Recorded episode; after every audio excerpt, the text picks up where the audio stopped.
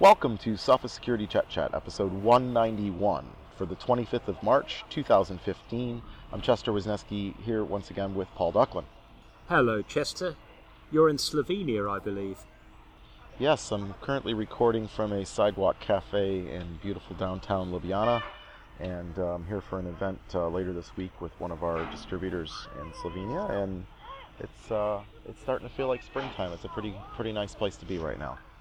Well, I suppose theoretically, since we're past the equinox, it's supposed to be autumn where I am, but it feels like midsummer. So I'm enjoying it while it lasts. Well, this time of year, uh, we always end up talking about the Pwn2Own contest at CanSecWest in Vancouver. Uh, usually I'm in Vancouver to enjoy it. Yes, that's the other part of the equinox, isn't it? yeah. Um, but but this time around, obviously, I'm not in Vancouver. I wasn't able to attend, although some of our, our colleagues from Sophos Labs were able to go. Um, there's always a bit of a, a spectacle made of the contest. Uh, anything different this year? I mean, usually we just hear Chrome was popped, Flash was popped. Uh... Well, one has to remember that people only enter if they think they're going to be able to attack one of the products. So the ones that were on the list were the, the big four browsers Firefox, IE11, Chrome, and Safari uh, an Adobe Flash and Adobe Reader plugged into your browser, and there were 11 attacks attempted, 10 succeeded. Out of those 10, in four cases, the attacker was able to go onwards from compromising the browser or getting user level access to get system or root level access. And uh, you get an extra 25,000 US dollars if you can promote yourself to system. One chap, Jung Hoon Lee from Korea, he entered on his own, wasn't part of a team. Uh, he managed to pop IE11 Chrome and Safari, and he took home a cool 225,000 US dollars. Well, I guess this is a good example to, to uh, refer to when we talk about patch Tuesdays or update Tuesdays when we say, hey, there's an elevation of privilege and there's a remote code execution, and gee, they'd be a lot worse if you could combine them. So I guess that's what that $25,000 is, right? Is it's combining those two things together to show how much more dangerous they are. Indeed, and with almost half of the successful attacks also including a system level compromise, it does show that all vulnerabilities uh, represent a serious risk quite whether we need to go to the, the, the theatre and the drama of actually turning those vulnerabilities into spectator friendly I can pop you in one second exploits. I'm not sure. We're running a poll on naked security if you want to have your say. You know, is Pwn2Own uh, positive, neutral, or negative in terms of this taking the vulnerability all the way? Yeah, I, I, am a little bit um, mixed on my opinions about it as well, in that I think for some reason the spectacle is good because it it draws attention to something that's important and it's something that I guess the general public uh, bothers to pay attention to because of the spectacle. But on the other hand, uh, could encourage people to to sit on vulnerabilities that we might all be better off if they were fixed a little sooner. Yes, I tend towards that view, but I've noticed that some commenters on Naked Security are saying, well, you know what, this makes it absolutely clear why there's no such thing as a vulnerability you can sweep under the carpet. Well, along the same theme, uh, we saw this week some things discovered because of the freak vulnerability that actually weren't necessarily related to the freak vulnerability. And I guess this goes to the many eyes make all bugs shallow kind of concept in that unfortunately there aren't many eyes most of the time, right? The, because of freak, people started looking at keys that are installed on machines doing SSL and because suddenly we're looking, we discovered some more vulnerabilities that were unrelated to Freak. And I, I guess the, the spotlight shining on a given fix or a given vulnerability does make a difference in us finding additional flaws, doesn't it? It does. So what happened here is some researchers at Royal Holloway, um, part of the University of London, decided of a Friday afternoon, as you do, why not let's go and have a look and see how good the community has been at patching against Freak. And they found that from two weeks before when about 25% of servers and routers on the internet were probably at risk, it was suddenly down to 10%.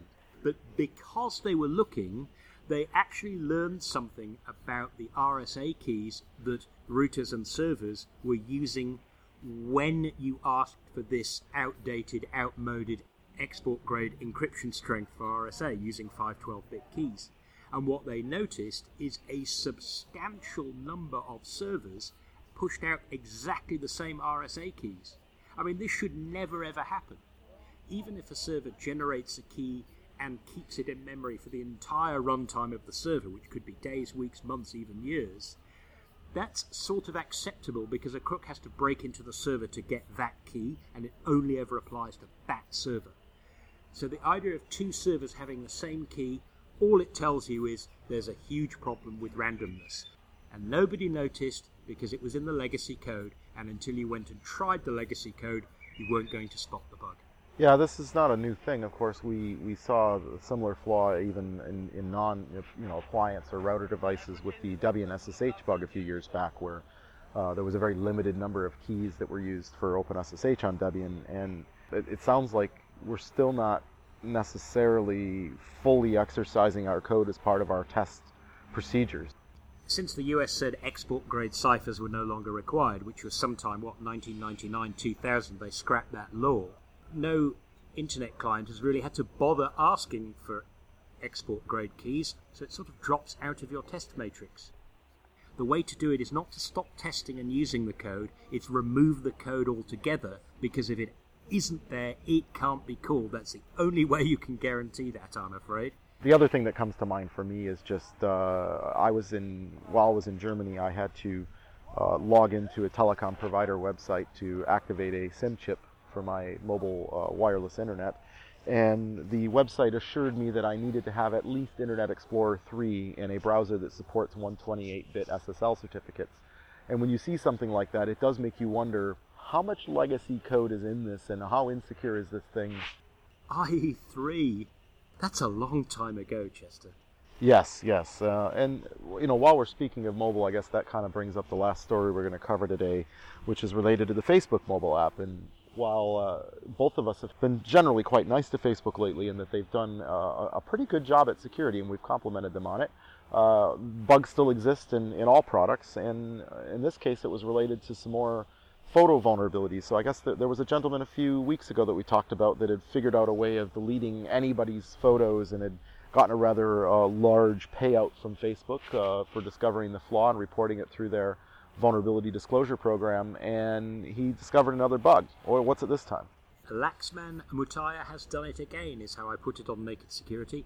Basically, he discovered that if you use the Facebook mobile app, then there's an option sync photos automatically from phone, which means that every time you take a photo on your phone, it uploads it into Facebook's cloud so that if you ever want to share it later, it's frictionless and easy the photos are private by default, so they just sit there until you decide to share them. So it should have been reasonably harmless, except that what Laxman discovered is that any app on your phone that is authorized to read photos locally could also read photos that have been synced Facebook. Now you can argue, well, if you're syncing all your photos anyway, what does it matter? The reason it matters is A, you could already have deleted the photos from your phone, and they might still be on Facebook.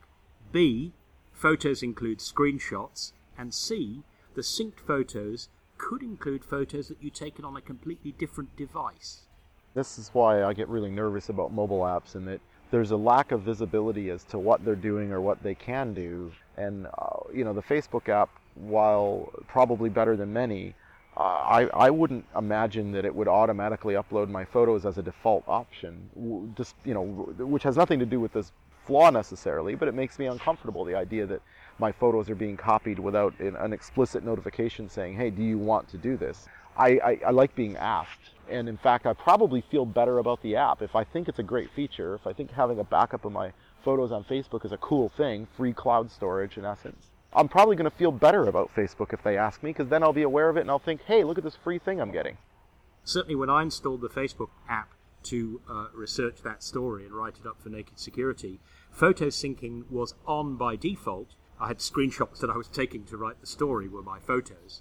But it didn't work at first because I had actually conservatively gone in and said I don't want to give any apps access to my photos except the photos and the camera app uh, on the iPhone. Yeah, I mean, this is part of the problem, I guess, with, with mobile as well, is that uh, you say, oh, on my iPhone it's this, and then of course if I'm using it on Android it's that, and if I'm on Windows Phone it's the other thing and it's really hard for us to provide advice around mobile apps because they may behave differently on different platforms. So we can't just say, oh, the Facebook app, because on your iPhone you could restrict it from accessing your photos, where to my knowledge, I don't really have that option on an Android. So it, it really makes things ugly. My understanding on Android, even in Lollipop, it's still the case that unless you're using a jailbreak and you're using, is it Privacy Guard or something like that from CyanogenMod, you get asked up front, do you want to allow this app to access your camera and your photo or your photos? And if you say yes, then it gets that right, and you can't go in later and say, I want to, I want to remove that particular permission from this particular app. With the iPhone, you can go in, open up the app, in the in the security settings and say, no, I don't want that app uh, to be able to access my microphone anymore. It's a hassle to go in and manage it for each and every app, but certainly from a business point of view, it seems to make a lot more sense from a kind of mobile device management perspective. Well, from my perspective, I think I'm going to stick with using the browser most of the time where I know precisely what's happening. Uh, you know, I realize that's not realistic for others. Yes, I suspect if we had Pwn to, Pwn to Own for mobile apps, um, they wouldn't need two days. Yeah, that's true. Well, on, on that note, I uh, just want to make sure everybody that may be attending RSA knows that, of course, Sophos will be there, and we invite you to come see us at our stand. I believe we're going to be in the same location that we usually are, right at the front entrance to the sponsor exhibit hall. For people outside North America, uh, probably worth saying that's in San Francisco, starting, I think, around about the 19th of April, isn't it?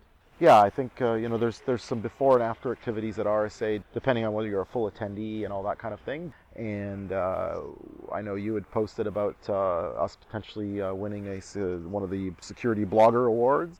You came so close to inviting people to vote for us there, didn't you? if you are a security blogger or podcaster, we would certainly appreciate your vote. On that note, I will conclude Sophos Security Chet Chat 191. As always, the latest security news is available over at https colon slash slash nakedsecurity.sophos.com. All of our podcasts are available on iTunes uh, via RSS or in the TuneIn app or over at soundcloud.com slash sophosecurity. Until next time, stay secure.